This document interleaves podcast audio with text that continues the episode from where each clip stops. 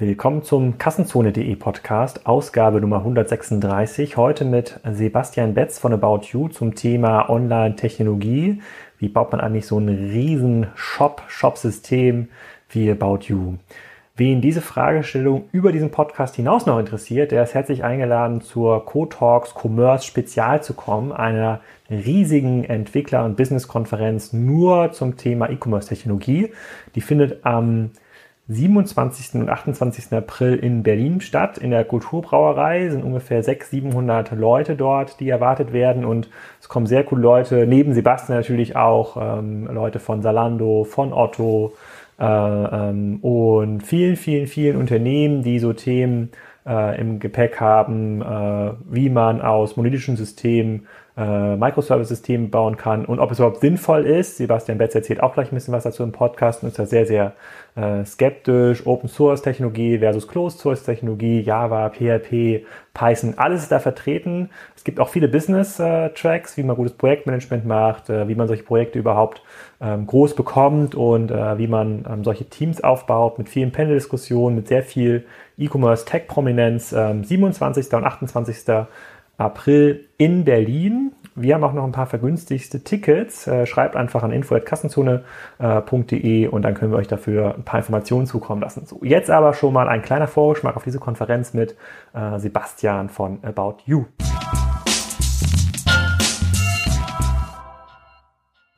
Herzlich willkommen zum Kassenzone.de Podcast. Heute zum Thema Online-Technologie bei About You. Sag doch mal, wer du bist und was du machst. Ja, ähm, ich bin Sebastian ähm, Best, bin Geschäftsführer bei About You und innerhalb der Geschäftsführung für die ganzen Themen Tech, IT und Product zuständig.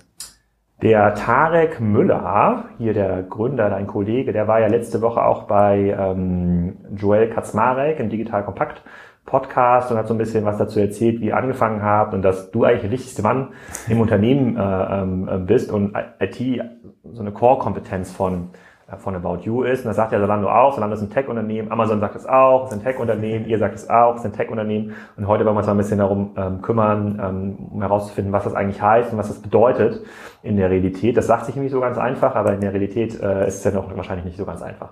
Kannst du mal anfangen, damit zu erklären, ähm, wie ihr nach dieser Idee, nach dieser Findungsphase von About You, äh, an der ich ja ganz am Anfang auch ein bisschen beteiligt war, äh, oder der ich so mitbekommen habe, sehr, sehr, sehr, sehr aktiv, ähm, wie ihr dann in die Produktentwicklung gegangen seid. Mhm, sehr gerne.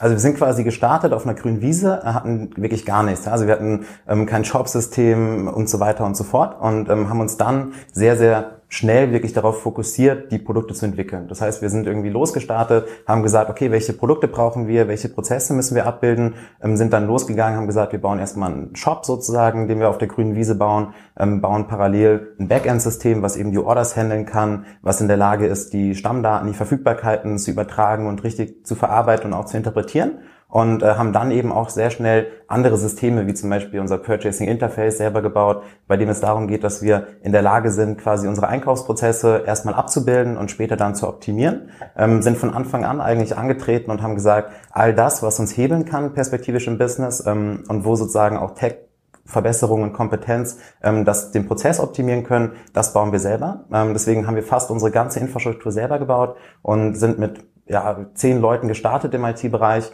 ähm, sind dann relativ schnell auch gewachsen, sind mittlerweile ähm, um etwas mehr als 100 Tech-Leute, ähm, die bei About You arbeiten an den Produkten, haben fast alle Tech oder haben alle Tech-Kompetenzen in-house, ähm, entwickeln agil in den einzelnen Teams. Das heißt, ähm, wir haben sehr, sehr kurze Iterationen in jedem einzelnen Team ähm, und versuchen einfach immer die besten Produkte für unsere Kunden zu entwickeln.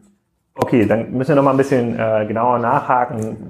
Ähm, wie hast du denn entschieden, was denn Core-Kompetenz von About You sein muss? Ähm, wir haben ja ja auch nach der About You-Erfahrung dann angefangen mit Project 8 zu reden und daraus ist ja auch die Spriker-Gründung mhm. entstanden, wo wir sagen, na ja, das, was ihr da macht, so auf der grünen Wiese komplett neu entwickelt, ähm, das ist ja ein, sozusagen, das ist ja schon ein relativ großer Wurf und das kann ja auch nicht, äh, das kann ja auch nicht jeder. Also wie seid ihr denn da rangegangen zu entscheiden, Brauche ich jetzt ein eigenes PIM-System? Nehme ich vielleicht irgendwas von der Stange wie so ein Heiler-PIM oder so ein Stibo-PIM? Brauche ich ein eigenes Shop-System? Nehme ich irgendwas von der Stange? Gibt es mhm. irgendwie so eine kleine Basis, die man irgendwie nur, also wie, wie unique oder wie individuell ist denn das, was ihr gebaut habt? Mhm.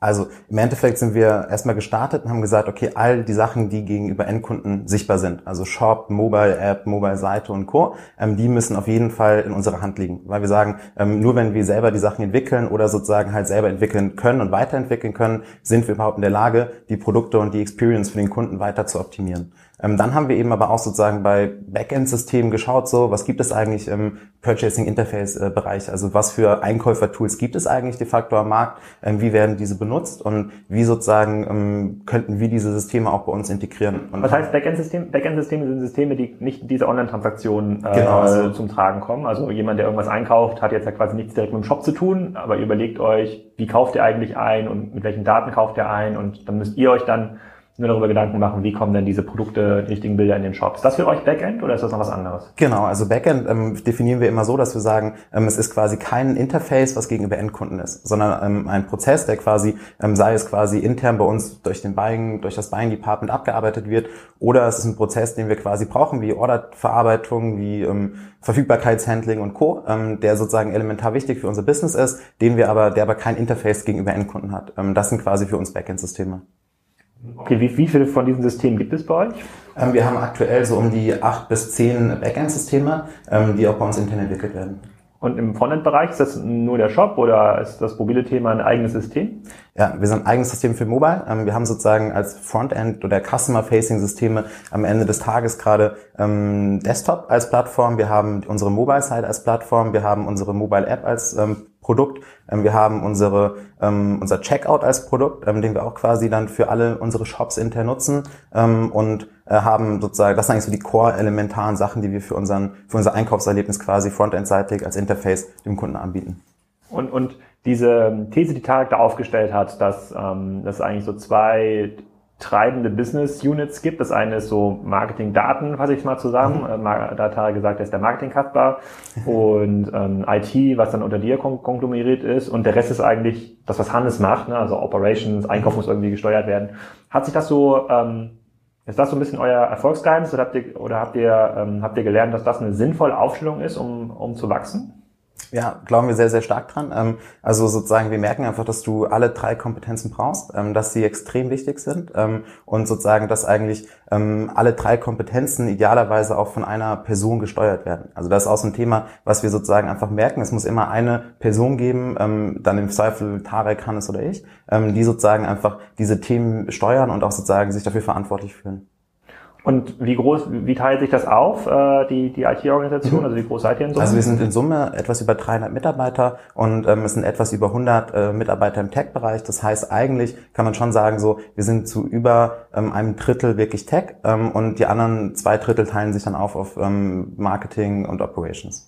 Und in den anderen Bereichen gibt es halt auch Tech-Leute? Ja, also wir haben auch in anderen Bereichen Tech-Leute sitzen, ähm, vor allem eben im ganzen Marketing-Bereich. Ähm, das ganze Thema Attribution, ähm, das ganze Thema Web-Tracking, Web-Analytics und Co. Ähm, da sitzen eben auch Tech-Leute mit in den Teams. Oh, okay, und, und die werden auch gesteuert von dir oder die haben dann, werden dann gesteuert vom Marketing? Die werden gesteuert vom Marketing. Ähm, allerdings gibt es da eben sozusagen, also die Frage ist, wer kippt das ein, was gemacht werden soll? Das macht Marketing. Ähm, die Frage sozusagen, wie wird es gemacht? Das wird aber wieder mit dem Tech Department abgesprochen, wo wir auch sagen, das ist extrem wichtig, ähm, dass sozusagen wir halt eigentlich eine sehr harmonische Systemlandschaft bei uns haben. Ähm, nicht, dass sozusagen man irgendwelche U-Boote hat, die dann äh, sehr stark auch an den Kompetenzen der jeweiligen Leute hängen, technologisch gesehen, und sozusagen man sich so ein bisschen abhängig macht auch von den von der Tech Kompetenz und sozusagen halt ein System hat, was man eigentlich gar nicht maintainen oder warten kann nach vorne raus. Wie, wie stehst du denn da sozusagen zu den einzelnen Text-Decks? Ihr seid ja wahrscheinlich auch sehr PHP-lastig hier, mhm. äh, hier aufgestellt. Sagst du denn auch, das, was man mit PHP irgendwie sinnvoll lösen kann, soll damit gelöst werden, damit möglichst viele Entwickler darauf ähm, arbeiten können? Oder wie, wie gehst du daran? Weil es ja auch teilweise insbesondere im Mobile-Bereich immer wieder neuere Sachen gibt, wo man sagen mhm. könnte, na ja, vielleicht eignet sich das irgendwie besser. Äh, mhm. also was ist denn, nach welchem Dogma steuert ihr das denn? Mhm. Also ähm, erstmal ist es so, ich glaube, die Sprache, mit der Prog geschrieben wird, ist eigentlich ziemlich egal. Also sozusagen irgendwie, ich glaube, es ist gar nicht so wichtig, ob man sagt PHP ähm, oder ob man Java nimmt oder ob man ähm, Node.js nimmt. Ähm, das ist, glaube ich, so, was serverseitige Sachen angeht, ziemlich egal.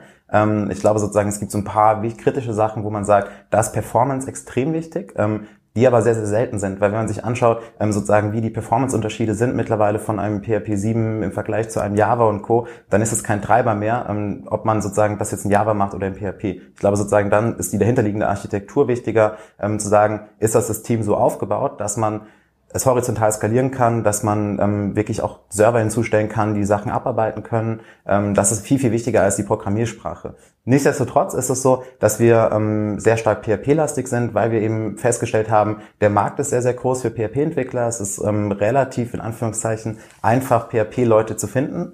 Ähm, und wir haben eben auch festgestellt, dass sozusagen PHP ein sehr, sehr großes Ökosystem hat an Libraries, an Tools, die uns förderlich sein können, die uns sozusagen auch unseren Entwicklungsprozess vereinfachen können.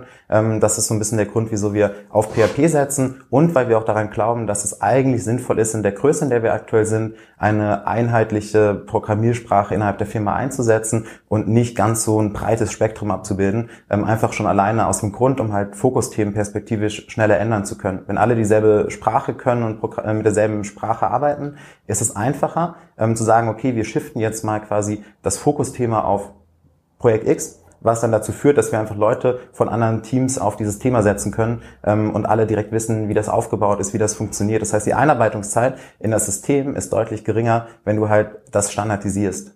Und wie lange ist die Einarbeitungszeit? Also wenn es ein neuer, guter Entwickler kommt, mhm. also jemand, der so ein bisschen so, so Solid-Prinzipien, da reden wir gleich noch ein bisschen drüber versteht, ähm, wie, wie, lange braucht der, um bei euch produktiv an Projekten ähm, arbeiten zu können?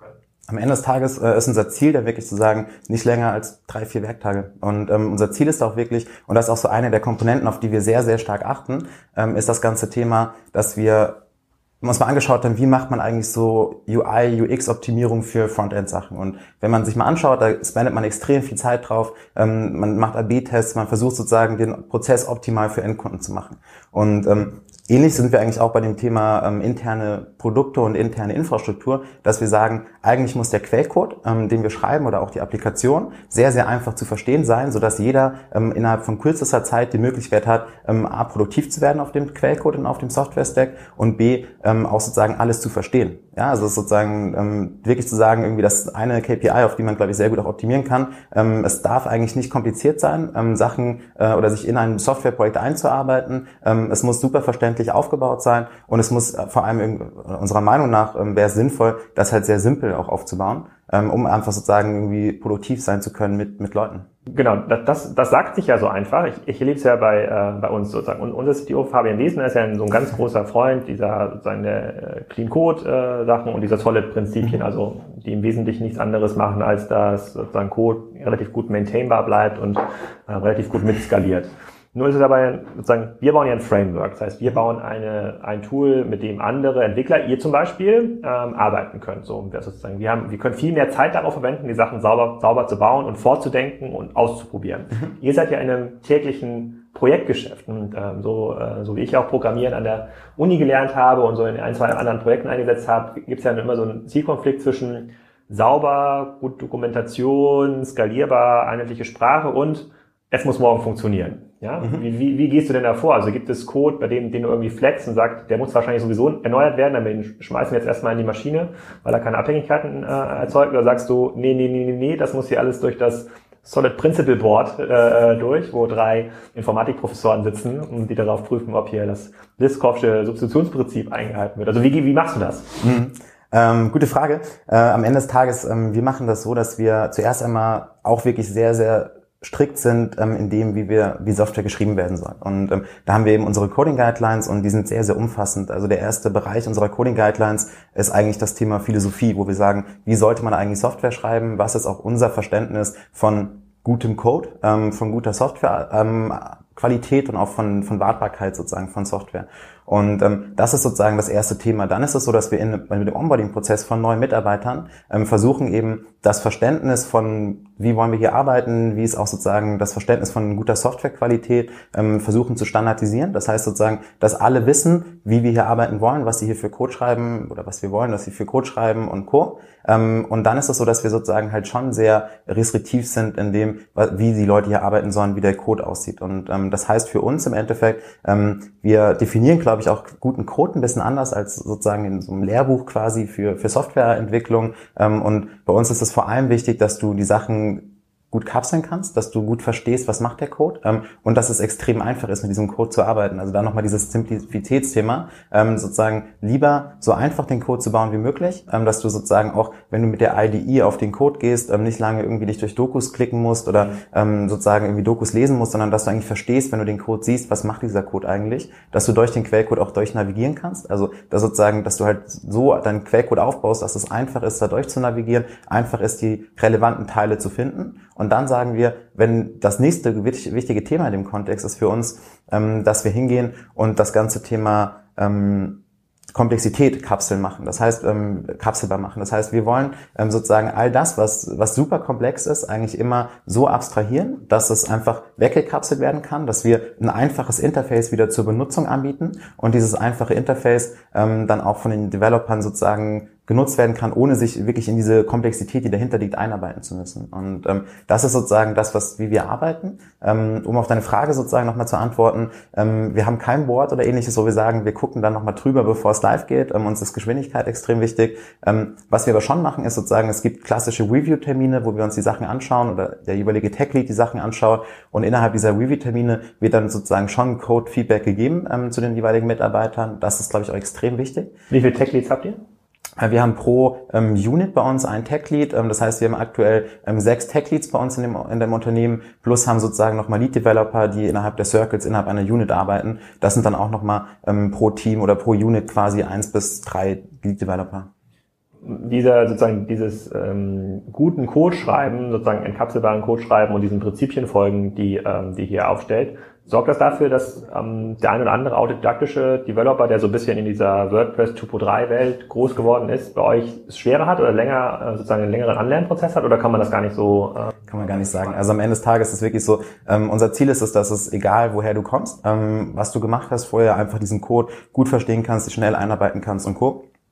Und ähm, es ist wirklich so, dass sozusagen unser Quellcode, wenn man sich mal anschaut, ähm, was da jetzt implementiert wird und wie sozusagen die Sachen funktionieren, dann ist das keine Raketenwissenschaft sondern dann ist es einfach sehr pragmatisch, ähm, sehr einfach umgesetzt und ähm, sehr fokussiert auf das, was sozusagen auch der Businessprozess dahinter eigentlich machen soll. Und wir sagen eigentlich, umso einfacher dein Quellcode ist, ähm, umso besser ist dein Quellcode eigentlich auch. Okay, das, das ist ja das KPI dann einfach Einarbeitungszeit der Mitarbeiter und sozusagen wie viel kannst du eigentlich releasen. Das, daran müsstet ihr euch ja eigentlich messen lassen bei einer gegebenen Ressourcen. Ja, wobei ich glaube sozusagen diese KPI releasen ist glaube ich schwierig, weil die Frage ist ja, was ist denn in diesem Release drin? Nee, das meine das mein ich auch. Also welche, okay. welche kundenrelevanten Sachen. Also okay, nicht releasen im Sinne von hier ist jetzt ein Button gefärbt, das ist jetzt kein relevantes äh, Release, sondern hier ist quasi ein neuer Personalisierungsmechanismus. Ja, eine neue mhm. Filterkategorie ist dann irgendwie live gegangen oder meinetwegen auch ein anderes Frontend unter einer anderen Domain. Also relevante Releases, die businessseitig irgendeinen Impact haben. Ne? Das mhm. ist so, das ist für mich halt ähm, Release-Zeit. Das stimmt, genau, richtig. Dann sind das schon die Sachen. Ja. Okay. Und dann ist, dann ist die Frage, ähm, das hatte Tarek auch in dem Podcast mit Joel so ein bisschen besprochen, ähm, es gibt so ein bisschen diese, diese These am Markt oder ja, die Theorie, dass man sowieso alle vier, fünf Jahre alles neu bauen muss. Ja, weil sich weder du weißt, noch ich weiß, noch eure Kunden wissen, wie übermorgen verkauft wird. Und übermorgen ist tatsächlich übermorgen. Ja? Also es kann relativ viel passieren, es können neue Kanäle kommen, ähm, ähm, aber im Zeitraum von einem halben Jahr kann sich sehr viel ändern, was dazu führt, dass viele Sachen wieder eingerissen werden müssen und irgendwann kann man nicht mehr draufbauen und fängt an neu zu bauen. Mhm.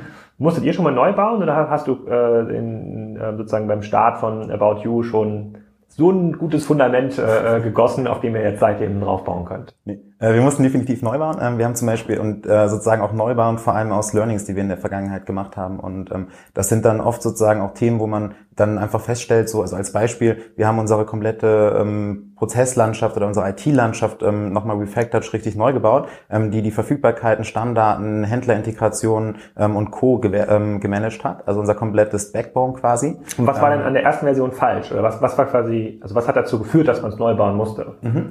Wir haben da sozusagen sehr, sehr stark stark auf Microservices gesetzt, ähm, was per se, glaube ich, auch nicht falsch ist. Ähm, dann war es so, dass wir aber festgestellt haben, wir haben halt die Applikation zum Teil falsch geschnitten. Also wir haben zum Beispiel ähm, einmal hier ein Microservice und haben sozusagen dann in der Prozesskette quasi drei, vier Microservices gehabt und der, Prozess musste quasi jeden einzelnen Microservice durchlaufen, um am Ende ein valides, fertiges Produkt zu haben, was gegenüber im Shop landen kann und am Kunden verkauft werden kann. Und das führt dazu, dass man quasi künstlich, oder dass wir in dem Fall künstlich... Ähm, das Separations of Concerns äh, Prinzip verletzt verletzt. Genau, weil wir sozusagen auch künstlich sozusagen dann einfach gemerkt haben, wir müssen jeden einzelnen Prozessschritt monitoren. Ähm, und allein dieses Monitoring ist so komplex, wenn du auf einmal dich fragst, wo ist jetzt Produkt A, äh, wo ist das jetzt in diesem, in diesem Prozessschritt? Und du schaust dir das an und siehst einfach, du, du musst in acht verschiedene Monitorings reingucken, du musst sozusagen irgendwie jedes einzelne System, wenn du eine Anpassung machst, also einfach nur ein Attribut am Produkt quasi durchschleifen willst, musst du jedes System anpassen und Co. Ähm, das war so ein Learning. Und das zweite ist eben das Thema Skalierbarkeit. Also auch da sozusagen, wir hatten ja über Crazy Christmas vor zwei Jahren haben wir ähm, sehr, sehr, sehr viel Umsatz gemacht und haben eben festgestellt, dass das System vor allem bei diesem Handling von Echtzeitverfügbarkeiten im Shop, ähm, dass wir da sozusagen echt noch äh, Verbesserungspotenzial haben, sind dann hingegangen, haben dieses komplette System quasi einmal genommen, haben es komplett neu geschrieben, äh, auch in einer sehr kurzen Zeit mit ähm, einem relativ kleinen Team und ähm, sind dann ähm, mit so einem Big Bang quasi live gegangen, haben quasi einfach das alte System komplett ausgetauscht gegen das neue und das hat auch für uns sehr, sehr gut funktioniert und wir sind sehr, sehr zufrieden mit dem, mit dem neuen System. Okay, ja, das mit dem Thema Microservice erleben wir auch immer wieder, dass das schon ein Thema ist, bei dem man sehr viel Erfahrung und auch eigene Microservice-Architekten eigentlich mitbringen muss, bis man das richtig schneiden und beherrschen kann, sozusagen. Das ist halt die Frage. Aber das, gut, das ist ein anderes Thema, das werden wir auch auf der, auf der Co-Tox-Konferenz in Berlin äh, intensiv, intensiv äh, ähm, besprechen. Ähm, dann würde ich mal ein bisschen gerne was erfahren zu eurer IT-Organisation. Ähm, ihr habt mit zehn Leuten angefangen. Du hast ja auch eine Agentur aufgebaut in Darmstadt äh, damals. Und bei zehn Leuten kann ich mir auch vorstellen, dass du die auf Zuruf steuern kannst in irgendeinem Raum. Mhm. Ähm, jetzt hast du gesagt, ihr habt sechs, äh, sechs Units, die noch unterteilt sind in so einzelne, einzelne Teilbereiche. Also hängt schon eine ganze Menge Developer hier rum, die auch sehr viel Code produzieren. Wie steuert man das zusammen? Also wer, wer macht hier eigentlich die Ansagen? Ist das irgendwie das Marketing? Gibt es eine Business-Seite eigentlich, die sagt, diese Features brauchen wir, äh, damit wir morgen drei Sommerkleide mehr verkaufen können? Oder ähm, wie steuert ihr quasi Roadmap und parallel zur Roadmap die Organisation dann aus? Mhm. Also im Endeffekt ist es so, dass wir ähm, diese Unit- und Circle-Nummer, ähm, das haben wir als Organisationsstruktur ausgerollt, weil wir gesagt haben, wir wollen eigentlich noch flexibler sein, ähm, weil wir gemerkt haben, wenn wir jetzt einfach hingehen und sagen, wir haben irgendwie 15 oder 12 verschiedene Teams, die irgendwie alle agil entwickeln, dann funktioniert das. Aber du hast halt das Problem, dass du quasi dann die Fokusthemen äh, ja nicht vorhersehen kannst. Das heißt, du kannst ja nicht sagen, ähm, was ist irgendwie nächste Woche irgendwie oder nächsten Monat quasi das ähm, Fokusthema bei dem Thema Personalisierung, das im Zweifel auch noch ganz viele andere Subteams quasi betrifft. Und ähm, alleine um sozusagen mehr Flexibilität zu haben, ähm, um eben auf den wirklich wichtigen Themen zu arbeiten, haben wir dann unsere Organisation aufgeteilt in quasi Units. Das sind ähm, Units repräsentieren immer einen bestimmten Themenbereich oder einen bestimmten Themenkomplex. Das kann sowas sein wie ähm, Device, wie Mobile, kann aber auch sowas sein wie Backend-Prozesse, kann aber auch sowas sein wie ähm, das ganze Thema Checkout, Payment, Order Processing und ähm, haben dann sozusagen innerhalb der Units, ähm, die auf die Frage nochmal einzugehen, ein Product und ein Tech Lead haben. Ähm, der Product Lead ähm, ist sozusagen als Führungsperson auf dieser Unit dafür zuständig, ähm, diese ganzen Prioritätslisten erstmal sozusagen zu managen ähm, und auch Feedback von den jeweiligen Stakeholdern aufzunehmen. Das heißt, eine Unit hat ganz, ganz viele verschiedene Stakeholder, sei es irgendwie Buying, sei es Marketing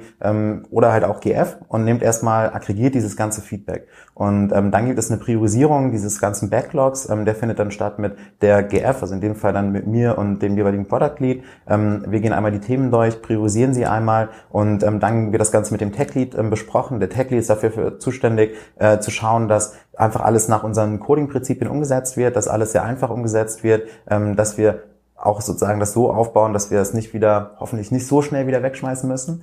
Ähm, und dann haben wir eben darunter die Circles und die Circles sind dann wirklich harte Teams, die sowas sein können, wie zum Beispiel irgendwie Desktop-Seite oder auf der Desktop-Seite, wenn man es ein bisschen spezifischer macht, ähm, sowas wie Buying-Prozess, sowas wie Inspiration und sowas wie ähm, ja, sei es irgendwie Core-Prozess oder Search zum Beispiel. Und Circle ist dann immer so eine Scrum-Team-Größe, also zwei, drei Backends, Frontends, ein genau. QA oder? Genau, richtig. Circles sind relativ klein. Ähm, wir glauben auch, ähm, es macht eigentlich Sinn, die Dev-Teams für uns jetzt in dem Fall sehr klein zu halten, um eben, ähm, weil wir so merken, äh, große Teams skalieren nicht sozusagen mit dem Headcount mit. Das geht auch so irgendwie Brooks Law. Ähm, Brooks Law sagt eigentlich so, ähm, Ne, wenn du dir eine Pizza bestellst, dann braucht der Pizzabäcker 15 Minuten für die Pizza. Wenn du vier weitere Pizzabäcker draufpackst, dann heißt das nicht, dass du es irgendwie in der Hälfte der Zeit hast oder sogar noch kürzer, sondern dass du eigentlich länger brauchst.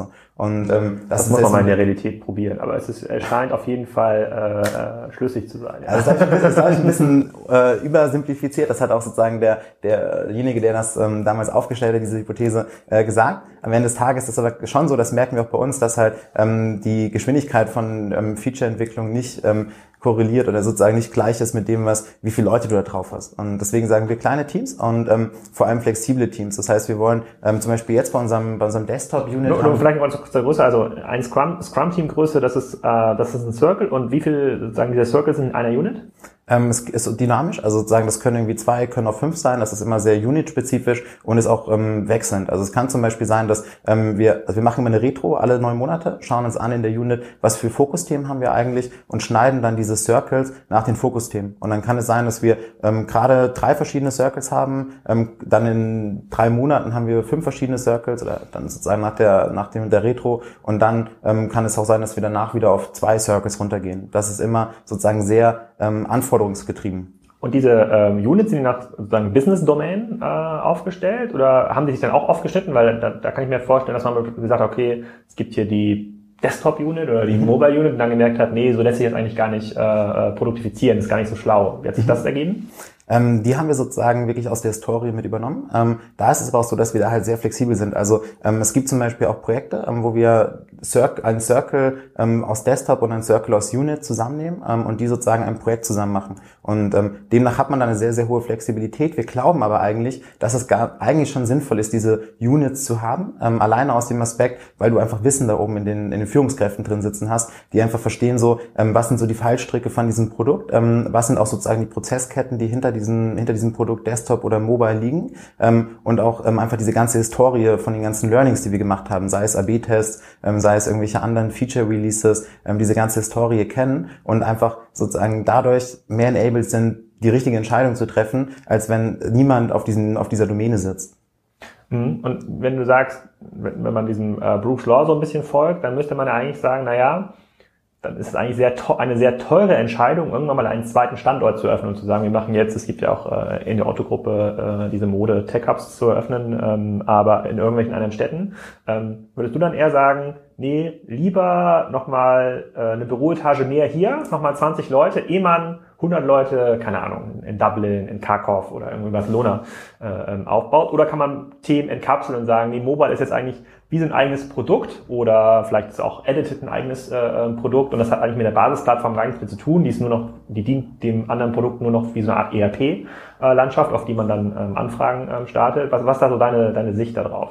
Also ich glaube sozusagen, ich würde auf jeden Fall die 20 Leute hier nehmen, anstatt die 100 Leute irgendwo anders. Ähm, was damit zusammenhängt, dieses Kapselbare ist, glaube ich, ein Trugschluss. Weil ähm, wenn du sagst, du hast gerade Status Quo, ein System, was du gut kapseln kannst und wo du dann die Leute loslaufen lassen kannst und die bauen das, dann, wenn das funktioniert, was auch immer man da baut, dann ist die Wahrscheinlichkeit sehr, sehr hoch, dass du irgendwann diese Kapselung nicht mehr hast, sondern dass das, was du da gebaut hast, eigentlich in alle Systeme irgendwie integriert werden muss. Und ähm, dann kann man das natürlich über APIs machen und Co. Irgendwann, wenn du aber alles kapselst und quasi sagst, das System ist ähm, bietet Daten auf und diese Daten werden dann von Stelle A, B und C genutzt, ähm, führt dazu, dass du halt immer mehr Komplexität reinholst. Und deswegen ist es teilweise für uns eigentlich einfacher zu sagen, ähm, du kapselst das während der Kickoff-Phase, ähm, bis sozusagen du deine Alpha- oder Beta-Version raus äh, releasen kannst und anschließend hinterfragt man sich nochmal, äh, macht diese Kapselung eigentlich Sinn ähm, oder macht es vielleicht mehr Sinn, ähm, das System in ein anderes zu migrieren, in, ähm, sozusagen auch organisatorisch unter ein, eine Unit zu hängen ähm, oder das System vielleicht auch sozusagen äh, wirklich nochmal anders zu splitten und dann äh, zum Beispiel in Desktop und ein Backend-System zu hängen oder in Mobile ein Desktop Back, äh, Backend-System.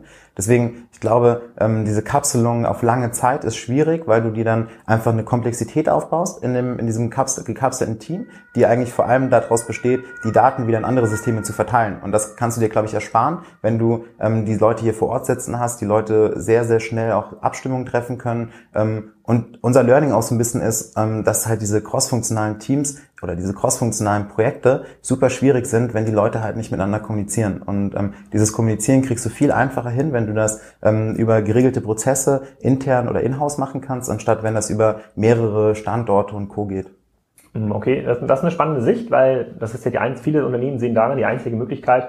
Also ihr seid in der Luxusposition in, ähm, in Hamburg oder auch andere, andere Unternehmen in, äh, in Berlin sind in so einer Position. Der Standort ist groß genug, man kriegt ja auch 100, 200 Leute aufgebaut, wenn man das will und die Zahlungsbereitschaft hat. Jetzt sind aber Unternehmen irgendwo in Stuttgart oder in Frankfurt oder in München, die mir so, Mist, da, da kriegt man kriegt einfach nicht genug Developer, muss noch mal woanders hin und die sagen dann schnell, naja, bevor wir jetzt aber das ganze Business umziehen, lass uns lieber noch mal ein bisschen Tech irgendwo ähm, aufbauen. Aber was ich von dir jetzt gelernt habe, ist, das ist eigentlich ein Trugschluss. Also damit versucht man einen, ähm, etwas ein, ein, großes Problem zu lösen, schafft sich aber noch ein viel größeres äh, über, über, die, über, den, über die Zeit. Ich glaube, da muss man dazu sagen, so dass das ist unser Learning. Ähm, am Ende des Tages ist ein bisschen die Frage, ähm, wie dann ein anderes Unternehmen aufgestellt ist und so. Deswegen, ich glaube, man kann das unsere Learnings auch nicht eins zu eins übertragen auf, auf andere Unternehmen. Wir werden, müssen wir noch mal einen Podcast mit Automatic machen, die WordPress auch bauen, die ja quasi weltweit verteiltes mhm. ähm, Team haben. Die scheinen das ja ganz anders ähm, aufzubauen, sind aber auch in einem anderen Wettbewerb. Aber ich glaube, da muss man auch dazu sagen, dass ganz ganz wichtig dieses andere Wettbewerbsthema. Ich glaube, ähm, bei WordPress, die haben oder Atomic sozusagen, die haben haben ein sehr, sehr großes Produktportfolio mittlerweile auch.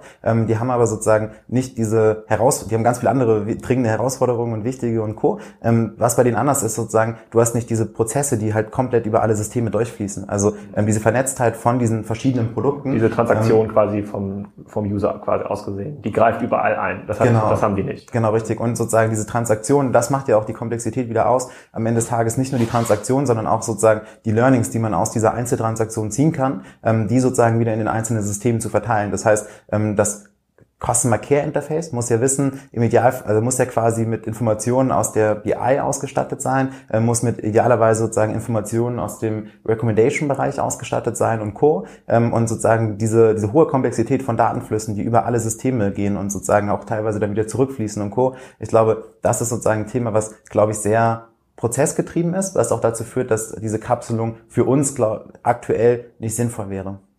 Können andere Unternehmen, die aus so einer, ähm, aus so einer klassischen analogen IT-Welt kommen, also ihr seid jetzt ja gestartet in dieser, in dieser Pure-Play-Welt und sagt so Produkt, Daten, Marketing, das ist eigentlich eure Kernkompetenz, das stellt ihr nach vorne und den Rest kann Hannes machen. Ne? So, das ist so, wenn man das ganz, ganz grob zusammenfasst.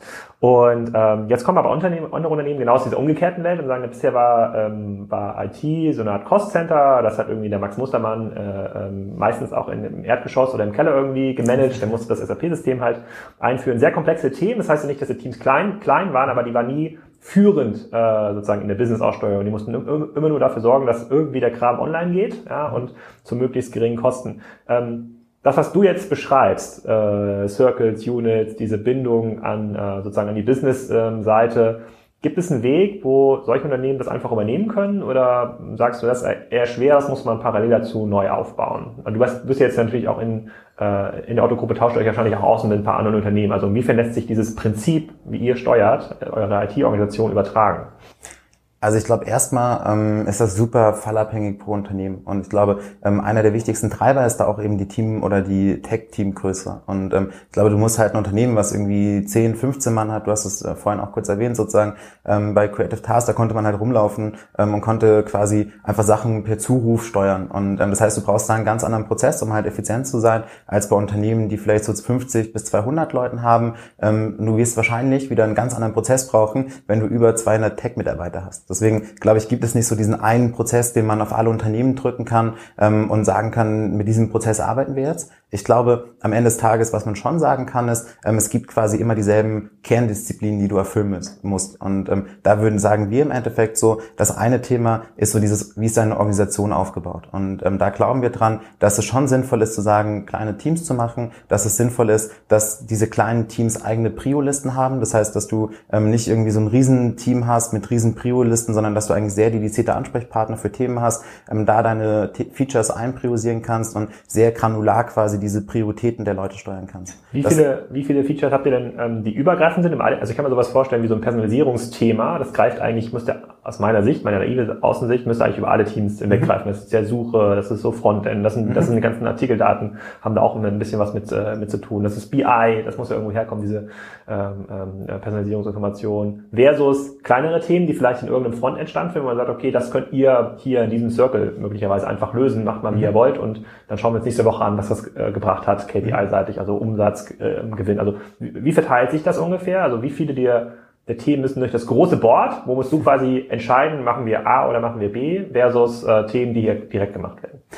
Also ich würde sagen, der Großteil wird tatsächlich ähm, ist teamübergreifend ähm, und dann ist es eigentlich nur eine Frage, wie du das halt timeboxst. Also ähm, sozusagen, was wir nicht machen, ist, es gibt so ein übergreifendes Board und dann ähm, sind alle Teams da mit drin. Also das machen wir auch, aber nur bei ganz, ganz großen Produkt äh, Projekten. Ähm, viele von diesen Sachen sind von der Komplexität her doch kleiner und dann ist es so, dass man eher versucht, die Themen, also einmal mit dem Team, zu, mit den äh, jeweiligen Circles zu besprechen, was will man eigentlich machen und dann ähm, zu sagen, okay, ähm, Circle A, ihr macht jetzt irgendwie folgende Aufbereitung, stellt sie dann Circle B zur Verfügung. Ähm, Circle B fängt erst daran zu, an, daran zu arbeiten, wenn Circle A fertig ist und ähm, sozusagen löst dann quasi einmal diese Abhängigkeiten so auf, dass eigentlich ähm, die Teams weiterhin auf ihrem normalen Prio-Board arbeiten können und ähm, weiter sozusagen alles ganz normal priorisiert wird. Und dann hast du quasi ähm, irgendwie bei Personalisierung ähm, sagst du halt, du bist quasi bei dem Thema geblockt, bis der Input kommt von dem anderen Team, ähm, wartest dann so lange auf sozusagen die Umsetzung und hast dann eben aber am Ende des Tages auf dem Board dieselben Themen, die Team, äh, cross-team-mäßig sind,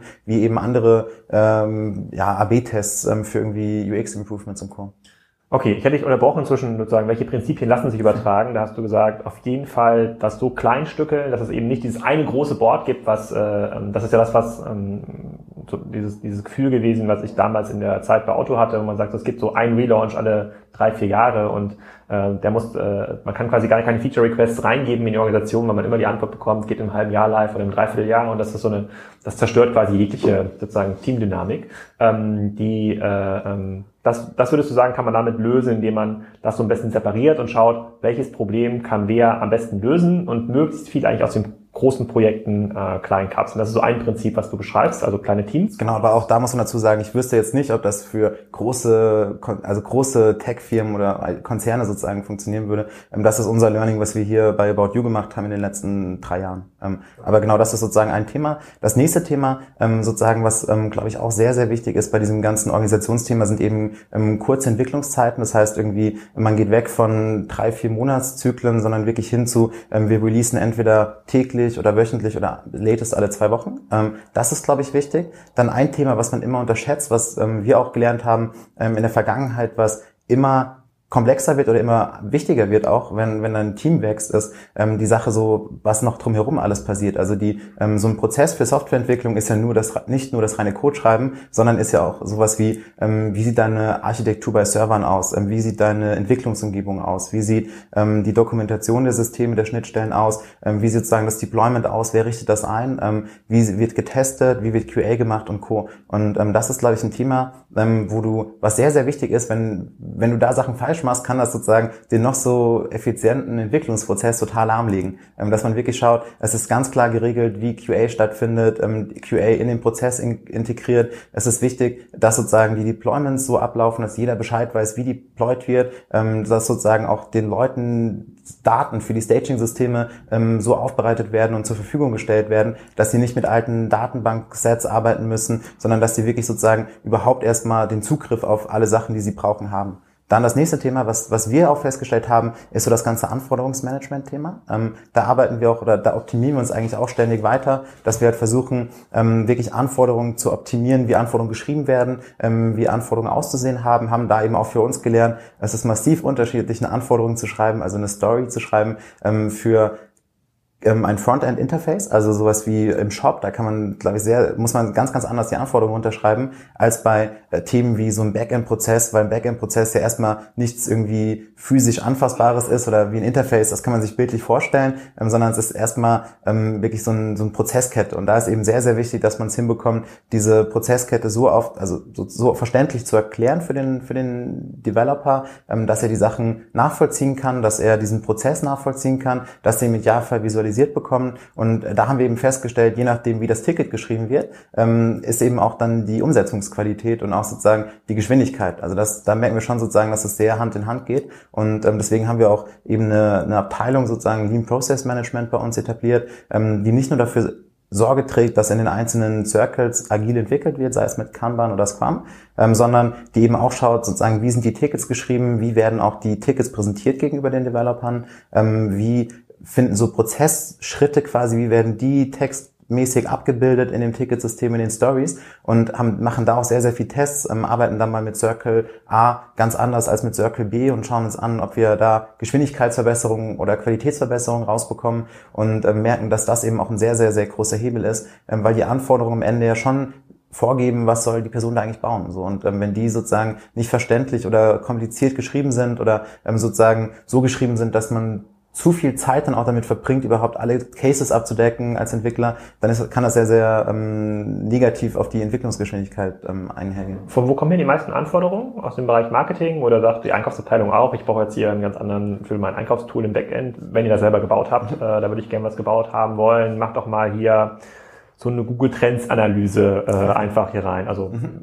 wie geht ihr da vor? Also trainiert ihr dann diese Leute, die die Anforderungen schreiben oder gibt es so eine Art Best Best-in-Class-Anforderungen, äh, ja, sozusagen mhm. hier gab's mal die goldene Ehrennadel für die beste Frontend-Anforderung. Schreibt die bitte alle genauso. Wie macht ihr das? Also im Endeffekt ist es so, ähm, die, es kommt ein bisschen auf an, welches System. Und ähm, bei den ganzen so Einkäufer-Interface, Purchasing-Interface-Systemen, da ist es schon so, dass quasi die Leute, die damit arbeiten, auch die größten Stakeholder sind oder die meisten Anforderungen einkippen. Ähm, dann ist es aber auch so, dass wir quasi bei den ganzen ja, Shop und also Mobile, Desktop und, und auch Backend-Systemen, da kommen tatsächlich auch die meisten Anforderungen Anforderungen ähm, aus dem Tech- und Product-Bereich selbst. Also da ist es tatsächlich so, dass sozusagen eigentlich, ich würde sagen, 80, 90 Prozent, was, von, was entwickelt wird, tatsächlich auch innerhalb dieses Tech- und Product-Bereichs entstanden ist als Idee ähm, und auch von, von diesem Tech- und Product-Bereich getrieben wird. Und dann zu der, wer schreibt diese Anforderungen eigentlich? Ähm, wir sind komplett davon weggegangen, dass wir sagen, derjenige, der die Anf Idee hat, soll diese Anforderungen schreiben, ähm, sondern das ist quasi erstmal ein Feature-Request und dieser Feature-Request wird übersetzt von dem Product-Lead oder von einem PM, von dem Circle dann ähm, und wird quasi nochmal in eine Story Story übertragen. Und ähm, da ist es tatsächlich so, dass wir dann auch Trainings mit den Leuten machen. Das heißt, ähm, dann, wenn sie die ersten Stories geschrieben haben, setzen wir uns hin, wir lassen sie präsentieren, wir geben Feedback, ähm, wir schauen sozusagen auch immer mit der Frage so, wenn ich jetzt das selber entwickeln würde, würde ich das verstehen so und könnte ich damit jetzt arbeiten, wenn ich irgendwie seit einer Woche hier bin und so weiter und so fort. Und ähm, mit der Brille sozusagen feedbacken wir dann auch die Stories und ähm, versuchen da wirklich die die Anforderungen so klar wie möglich zu machen und auch ähm, wirklich dass die Leute das auch verstehen am Ende des Tages, was sie da bauen. Das ist, glaube ich, elementar wichtig. Das klingt ja erstmal extrem ähm, ähm, beeindruckt. Habt ihr euch das ähm, selber beigebracht, quasi auf Basis der Probleme, auf die ihr mal gestoßen seid, und habt ihr optimiert oder gibt es dann irgendwie so eine Art Coding-School für sozusagen große ähm, ähm IT-Projekte ähm, oder gibt es andere Softwarefirmen, wo ihr mal, wo ihr, wo ihr irgendwie austauscht, um solche, solche Sachen zu lernen? Oder muss, wie, wie war das? Also was wir schon machen, ist, wir schauen uns an, wie arbeiten andere Firmen, also auch vor allem in Amerika und Co., wir arbeiten da, so, sofern es möglich ist, sozusagen die, die Firmen und äh, schauen uns eben an, was die da machen. Ähm, aber im Zweifel ist es tatsächlich so, dass wir uns sehr, sehr stark einfach ähm, wirklich pro Sprint oder pro Iteration anschauen, wie lief diese Iteration, ähm, lief sie gut, lief sie schlecht und dann eben auch schauen, welche Tickets liefen nicht gut oder welche Stories liefen nicht gut, ähm, gehen in die Analyse, schauen, warum liefen die nicht gut, war die Anforderung nicht klar, ähm, haben irgendwie da Datasets gefehlt auf Staging und Co. und ähm, arbeiten uns sehr, sehr, sehr viel einfach in-house selber, ähm, weil wir eben auch merken, ähm, dass auch so ein bisschen das Schwierige quasi, glaube ich, in dem ganzen IT- und Tech-Bereich. Ähm, es gibt nicht so eine goldene Lösung, die für alles genutzt werden kann, sondern ich glaube, jedes Unternehmen hat irgendwie andere Herausforderungen, ähm, weil einfach die Organisation anders aufgebaut ist, weil die Leute anders ähm, sind sozusagen. Ähm, und da ist es, glaube ich, wichtig, dass man immer auf seine Organisation schaut und halt überlegt, was können wir in unserer Organisation besser machen. Und deswegen 80, ähm, 90 Prozent der Learnings, die wir haben, ähm, kommen wirklich von in-house und sind eigentlich wirklich auf der Basis so, was lief eigentlich bei dem Projekt XY gut und was nicht und was müssen wir übertragen nach vorne raus. Wie abhängig ist denn die Gesamtorganisation von dir? Also du hast ja am Anfang wahrscheinlich ja sehr, sehr, sehr, sehr viel mit dem Team sehr intensiv gesteuert, wahrscheinlich jedes Ticket irgendwie äh, sozusagen vor dem Launch nochmal überarbeitet, dir angeguckt nochmal irgendwie reingeschrieben. Also wie stark, ich, ich sehe es ja so ein bisschen bei Tarek, der ist ja auch noch sehr tief drin hier, diesen ganzen Prozessen so gefühlt äh, sozusagen optimiert er selber noch die Facebook-Kampagnen, was ich auch total, das ist total äh, ehrenwert und ähm, honorabel und beeindruckend auch äh, bei der Umsatzgröße, die er erreicht hat. Aber kann man das irgendwie so entkapseln irgendwann? Also kann man das wirklich so stark ähm, institutionalisieren, dass man irgendwann sagt, so okay, jetzt, äh, jetzt kannst du auch mal hier drei Monate in Urlaub fahren und trotzdem sinkt jetzt nicht die Output-Geschwindigkeit im Sinne neuer Features, die auf die Seite kommen und auch nicht die Codequalität. Das sind ja eigentlich die beiden Dinge, die du so ein bisschen immer balancieren musst. Ist das mhm. möglich? Also ich glaube, ähm, ich bin auch sehr, sehr tief in diesen ganzen Themen drin, ähm, aber es ist sozusagen, ich bin nicht das ist nicht so, dass sozusagen, wenn ich jetzt ähm, drei Monate weg wäre, dass sozusagen alles in sich zusammenfallen würde. Das definitiv nicht, sondern ähm, sozusagen wir haben, glaube ich, eine sehr, sehr gute Führungsebene aufgebaut ähm, und diese Führungsebene ist eben auch in diese ganzen Prozesse involviert. Also sozusagen, wir setzen uns zusammen, ähm, schreiben die Coding Guidelines ähm, zusammen, ähm, schauen uns sozusagen zusammen an, was können wir besser machen und co. Ähm, deswegen, ich glaube sozusagen, das ist wichtig, dass ich in diese Themen noch involviert bin und dass ich mir, dass ich diese Themen verstehe und dass ich auch immer wieder Anreize gebe und das sehe ich auch als eine meiner Hauptaufgaben, ähm, Anreize zu geben, wie kann man eigentlich das Ganze besser machen, wie kann man den Entwicklungsprozess besser machen, ähm, wie kann man auch ähm, Hürden äh, quasi aus dem Weg räumen, weil ich am Ende das auch die mit fast einzige Person bin, die quasi jedes einzelne Team sieht und auch sieht, woran arbeiten sie, ähm, wie arbeiten sie, was sind sozusagen die, die Bausteine und Co. und dann mir einfach zusammenreimen kann, ähm, wo haben wir Überschnitte, was macht Sinn, irgendwie jetzt mal overall zu optimieren, ähm, wo macht es Sinn, das teamspezifisch zu optimieren und Co. Also nebst unseren Lean Process Manager natürlich. Und ähm, deswegen ist es so, ich glaube, ähm, ich bin schon sehr, sehr tief in diesen Themen drin, aber ähm, das wäre jetzt nicht so, dass ich irgendwie das alles hier zusammen fallen würde, wenn ich wenn ich äh, mal weg wäre, sondern ich glaube, ähm, dass wir haben mittlerweile sehr sehr gute Leute einfach auf den Themen, die würden das hinbekommen so. Ähm, ich glaube sozusagen, am Ende muss halt jemand anderes dann ähm, müsste dann jemand anderes sozusagen weiter da sitzen und halt ähm, sich genau diesen Themen widmen, wie können wir halt alles weiter optimieren so. Ich glaube, das ist wichtiger als dann am Ende des Tages die wer ist die Person, die da sitzt so. Und das klingt so ein bisschen danach, das ist also immer noch beeindruckend für mich, dass äh, kommt hier auch viel Besucherverkehr so aus der Otto-Gruppe, die sich angucken wollen, wie macht ihr das eigentlich?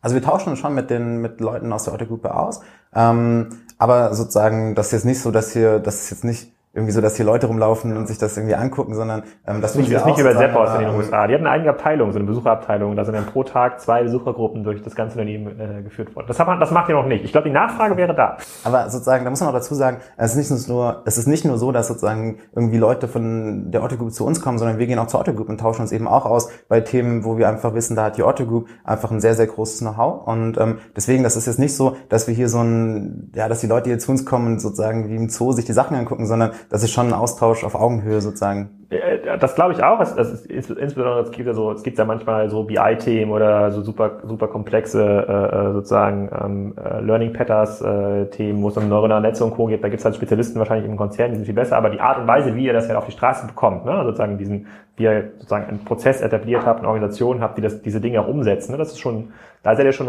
sehr weit vorne. Wird es nicht überraschen, wenn es innerhalb der Autogruppe Unternehmen gibt, die das schneller irgendwie hinbekommen. Vielleicht kleinere, die nur zehn Leute aussteuern müssen, die kriegen vielleicht auch noch, mehr, äh, noch mal mehr hin. Jetzt haben wir aber ein Problem. Ich habe mir gedacht, wir kriegen hier so zwei Drittel der Fragen durch, aber ich habe noch zwei Drittel der Fragen sind noch offen und ich wollte im zweiten Podcast auch noch die WhatsApp-Gruppe äh, Fragen stellen äh, ähm, ähm, ähm, lassen. Jetzt quatschen wir schon eine Dreiviertelstunde und ähm, wir müssen an dieser Stelle mal eine Pause machen und äh, uns können schon mal auf den Teil zwei äh, vorbereiten, der im Wesentlichen sich darum drehen soll, was macht eigentlich so einen, einen guten Shop aus, soweit man es heute überhaupt noch sagen kann. Ne? Sozusagen, was, was macht eigentlich ein gutes System aus, über das man verkauft, ob es jetzt Voice ist, Mobile oder Shop. Das äh, würde ich gerne mit dir im zweiten Teil besprechen. Wie kommt man zu den richtigen Features? Wie testet man die? Wie priorisiert man die? Muss man einfach viele Features auch mal wegschmeißen? Äh, wie, wie kommt man möglicherweise von einem selbstgebauten System dann doch wieder in ein Standardsystem, wenn man merkt, so es gibt neue PIM-Anbieter, auf die man dann äh, migriert? Wie entscheidet man das? Wie baut man das aus? Und ähm, das sind alles Fragen für den zweiten Teil. Da kommen dann auch noch Fragen der äh, Kassenzone WhatsApp-Gruppe dazu, die äh, sozusagen werde ich heute Abend mal an.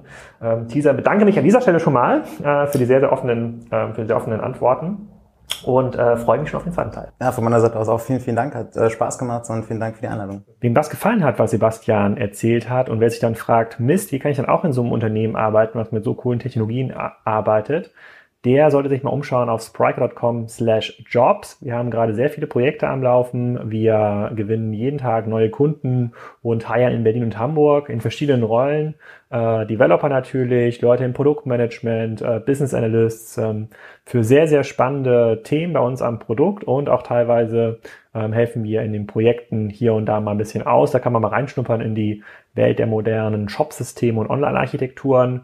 Spriker.com slash Jobs. Wir sind natürlich auch auf der Codox-Konferenz, die ich ganz am Anfang ähm, erwähnt hatte. Und äh, jetzt könnt ihr schon mal freuen auf den zweiten Teil äh, mit Sebastian Betz, der kommt am Montag.